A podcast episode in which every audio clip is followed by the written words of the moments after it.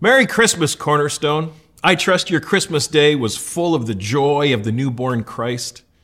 Even in the midst of this crazy, messed up year, we can celebrate the one who came to earth to redeem us from it all. I hope you celebrated well. Well, last Sunday was the last day of our 100 days of going back to the basics. And over the next four weeks, we're going to do four standalone sermons to carry us into the new year. And then starting on January 24th, we'll kick off a new series for the spring. But today is the last Sunday of 2020. And what a year it has been, huh? Global pandemic, racial and political upheaval, the loss of so much, the loss of trips and vacations and graduations and weddings and funerals and parties and, and gatherings. So many plans, so many events have been canceled or postponed. But even in the midst of all that, uh, it's been neat to see how God has worked and, and families saying we have more time to spend together, and, and it's been a, a reset in our life and our rhythms. And that's so great. But going into 2021 now, things probably won't be a lot different. It doesn't seem like COVID is going away anytime soon, and I don't think things are going to change anytime soon. In fact, I don't know that life will ever be the same again. So, as followers of Jesus, as citizens of heaven, how do we respond? How do we, how do we navigate these strange times? How do we live biblically in light of all that is going on? Well, I want to tell you a story about a friend of mine. Uh, he's from the Middle East. He told me the story about living through some pretty hard times himself where things got really bad and his life was changed forever. Things were never the same again. He longed for things to get back to normal, just like we do, but they never did. He experienced the grief that comes from losing so much. He was misunderstood. He was accused of not loving his country, and those, uh, those around him who were patriotic hated him. He witnessed awful corruption among the government leaders. He watched as the economy was totally destroyed and, and there were widespread shortages of basic supplies and, and foodstuffs. He watched as his country was completely destroyed by a foreign army. The capital city was ravaged, destroyed, people were murdered. He was, he was sickened by all that he saw. And life as he knew it would never be the same. I suppose he, he might have said there was a, a, a new normal, but it wasn't even close to the old normal. Well, my friend's name is Jeremiah. And the capital city that he saw destroyed was Jerusalem. And the foreign army that destroyed the land was Babylon. Everything that Jeremiah knew and loved and understood was destroyed. His way of life, uh, if they had coffee shops, his favorite coffee shop was gone. His favorite bakery to buy bread was gone. Uh, the place where he went to worship, the temple, was gone. It's kind of just like us, isn't it? Oh, the details are different. But the situation is so much the same. We have lost so much. Our way of life has been changed, probably forever. The old normal will probably not return. So, so how do we process all this? How do we how do we live in light of all that has been and is going on? Well, what I want to do this morning is I want us to learn from Jeremiah. I want us to learn from how he handled the same kind of massive loss and upheaval as we are facing. As a man of God, as one who lived for the glory of God, he has much to teach us, and we can learn so much from him. And so we're going to spend our time in the Old Testament books of Jeremiah and Lamentations. Both of these books record Jeremiah's words. Uh, Lamentations is a, is a short little five chapter book that is exactly what it says. It's a lament, an expression of grief and sorrow. And from these books, from Jeremiah's life and from Jeremiah's words, I want us to see five truths that will serve us well as, as we reflect on all that happened in 2020 and as we look ahead into 2021. These are truths that we need to meditate on, that we need to come back to again and again, truths to help us understand how to live biblically and Christ honoring in these times. And so, the first truth that I want us to see is that, that, we have to grieve the losses. It's okay to be mad and frustrated and disappointed that your, your graduation or your wedding had to be postponed or changed.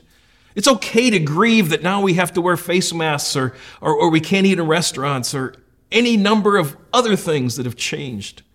It's okay to grapple with the reality that things will likely never go back to how they were. It's okay. In fact, I would say it's essential that we mourn over all that we have lost. Jeremiah grieved deeply. He's often called the weeping prophet because of the extent of his sorrow over all that had happened to Israel. Listen to his words from Lamentations 3, just to get a feel for, for his grief. He says, My soul is bereft of peace. I have forgotten what happiness is. forgotten what happiness is. So I say, My endurance has perished, so has my hope from the Lord. He was in a bad way. Remember my affliction and my wanderings, the wormwood and the gall. My soul continually remembers it and is bowed down within me. Wow, can we relate? Can you relate to those feelings? Have you had those kinds of feelings this past year? Uh, I have, and, and I'm sure you probably have. I think Jeremiah is giving us permission to grieve and to be upset and to mourn. But we can't stay there wallowing in all that. In the midst of it all, Jeremiah found reason to hope, reason to sing, reason to get out of bed each morning. And so, the second truth that we learn from Jeremiah is that there is hope in God. In fact, our only hope is in God.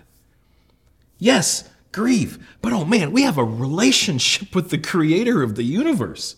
Jeremiah says in, in chapter 9 and verse 23 and 24, Thus says the Lord, let not the wise man boast in his wisdom, let not the mighty man boast in his might, let not the rich man boast in his riches. But let him who boasts boast in this, that he understands and knows me, that I am the Lord who practices steadfast love and justice and righteousness in the earth.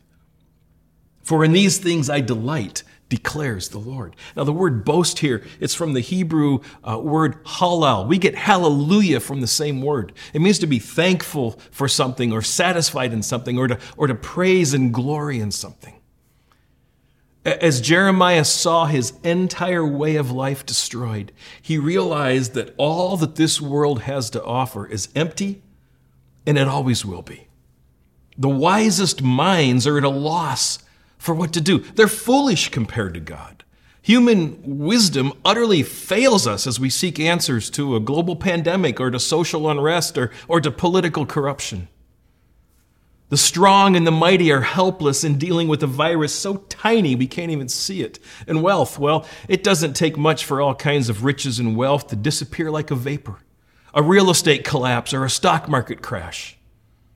We could easily add to this list of things not to boast in or not to depend on, like the government or a vaccine or, or political parties or stimulus packages. Don't boast or praise any of these things. We should not be looking to anything the world has to offer to understand how to navigate life as we move into 2021. Instead, Jeremiah says, boast in knowing God. Now, that doesn't mean that I boast about me and how well I know God. It means that our glory, our satisfaction, our security is in knowing God and having a relationship with Him. Verse 24 tells us uh, about some of those things that we should know about God. I am the Lord who practices steadfast love, justice, and righteousness in the earth. For in these things I delight, declares the Lord.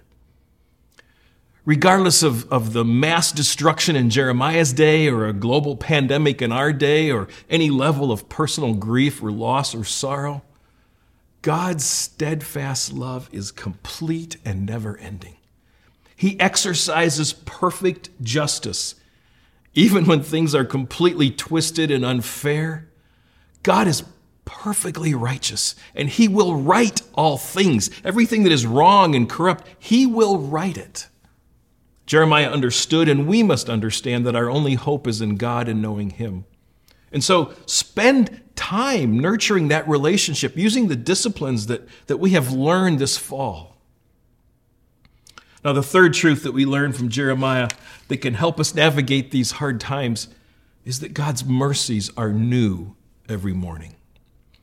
In Lamentations 3, Jeremiah writes this Remember my affliction, the wormwood and the gall. Note, note, note the sorrow and the bitterness, even maybe anger and frustration in his words here.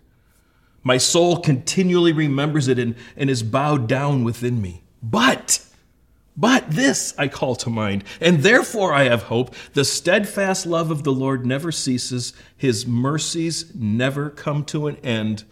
They are new every morning. This is so good and so important for us to remember. We have had bad days, and we will have more bad days. Jeremiah's emotions were all over the place. Good days where he had the right perspective, and bad days where he was convinced that God had abandoned him. Just like you and me. Some days I'm okay, and some days I am just so over it. On those kinds of days, you know what keeps me going? More often than not, I remember this verse. I remember these words. I remember this truth. This blessed word from God through the mouth of Jeremiah, who probably had more than his fair share of bad days. This truth, his mercies are new every morning. What a, what a blessing to be able to crawl into bed at night, get a good or maybe a lousy night's sleep, and wake up in the morning and start over. Life as we knew it just one year ago is gone, and things will likely never be the same. We lost a lot this year, but tomorrow morning is coming. In verse 22, the steadfast love of the Lord never ceases. His mercies never come to an end. They are new every morning. Life changes, things change, but God's steadfast love never changes. There are new mercies, new experiences of love and grace, new opportunities, new dreams every single morning. Now, the fourth truth that Jeremiah held on to is that we must rest on God's complete and total faithfulness. Back to Lamentations 3 and verse 22. The steadfast love of the Lord never ceases. His mercies never come to an end. They are new every morning. Great is your faithfulness.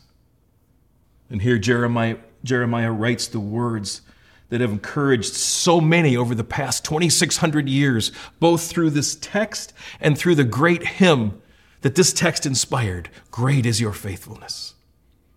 He also says that the steadfast love of the Lord never ceases. This word for, for steadfast love is a Hebrew word that means covenant faithfulness. It's the same word he used back in, in Jeremiah 9 and verse 24. This word describes God's covenant commitment to love his people, those of us who have placed our faith in Jesus alone for salvation. No matter how dark things get, no matter how much has changed in our world, God is faithful to his people. Hudson Taylor was a missionary to China in the second half of the 1800s, and I've often used stories from his life. Uh, I know in, in past when I've preached, I've talked about a little book that his grandson wrote called Hudson Taylor's Spiritual Secret. I first read it as a freshman in Bible college, and it changed my life forever. Like Jeremiah, and like us, he too faced many griefs and frustrations and massive cultural changes in the 50 plus years he was in China. Things changed dramatically. He watched as many of the missionaries under his care were killed for their faith. But he found rest in God's faithfulness. And it was this concept, this resting on his faithfulness, that so captured me as a young adult. He said that the secret was not striving after more faith or trying harder to attain something, but simply resting on God's faithfulness. Such a simple thing to say, but such a powerful secret to navigating life.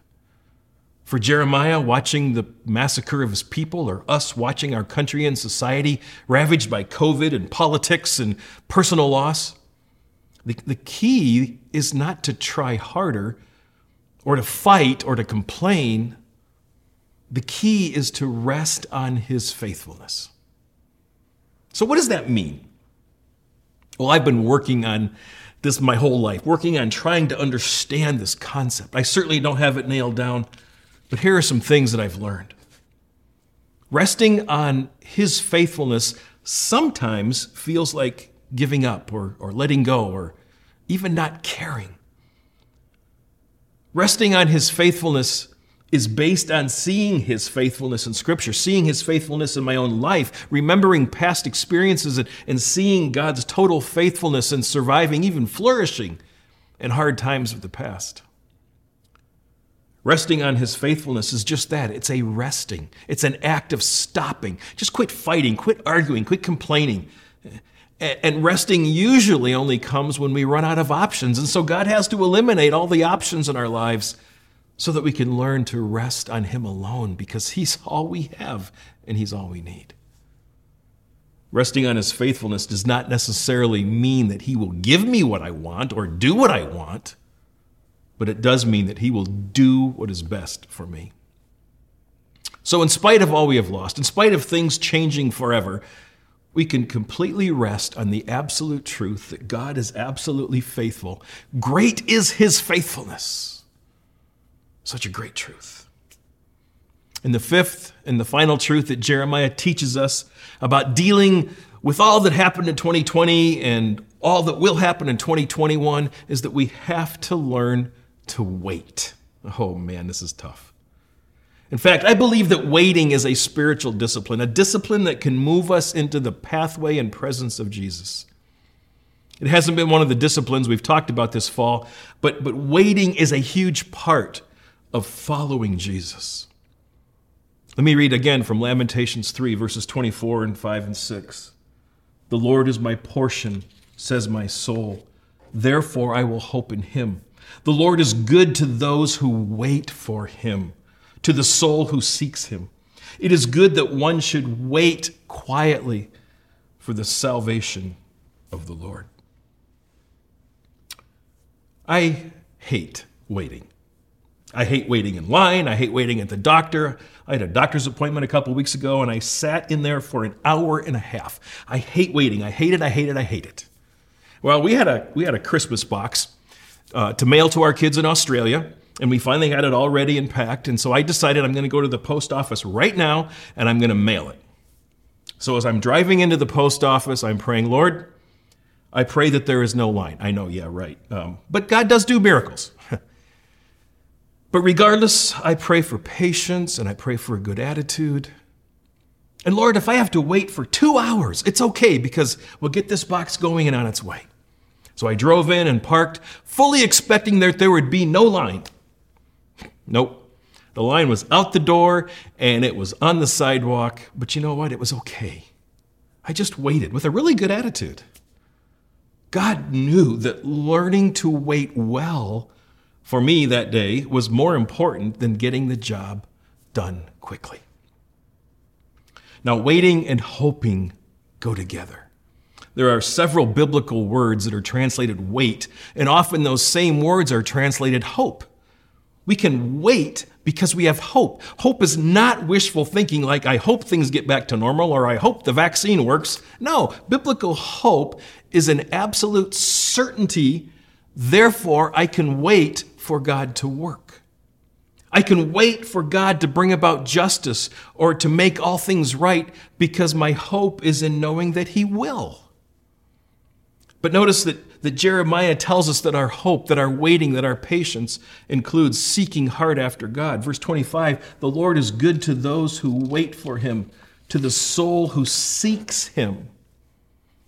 That's what this fall emphasis was all about this hundred days of getting back to the basics and learning new and relearning old disciplines that put us in the pathway to seeking after God.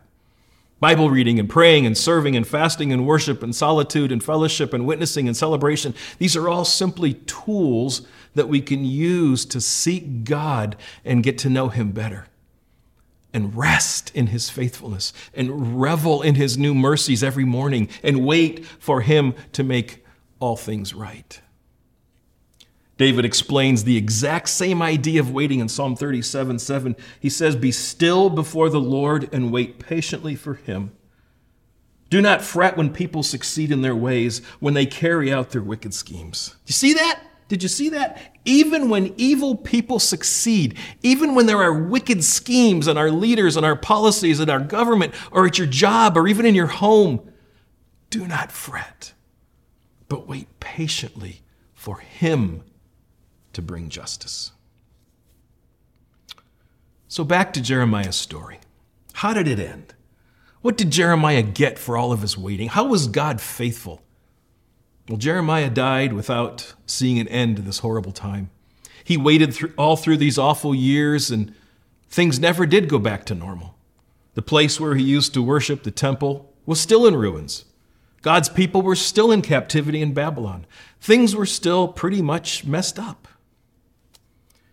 You know, I like Jeremiah. His life was a mess, and I think I can relate to his mess. So much grief, so much sorrow, so many dreams dashed, so many plans completely ruined. Yet he placed his hope and trust in a faithful God. Even when things did not work out like he wanted them to, he could still trust in God. So many of our dreams and so many of our plans in 2020 were also destroyed and, and changed, and that, that loss might still sting. That's okay. Grieve it well. But let's dream big as we move into 2021. Let's dream and imagine and pray and wait to see what God will do in these new times. Let's get excited about 2021 because His mercies are new every morning and great is His faithfulness. Lord Jesus, thank you. Thank you for a man like Jeremiah who went through so many hard times and so much grief and so much sorrow. Thank you for what you took him through because today millennia later, he's an encouragement to us. And I pray that we would learn from his life, learn lessons from how he handled things, so that we can navigate the, the, the, times that you've called us to be a part of. Thank you, Lord. Thank you for the hope.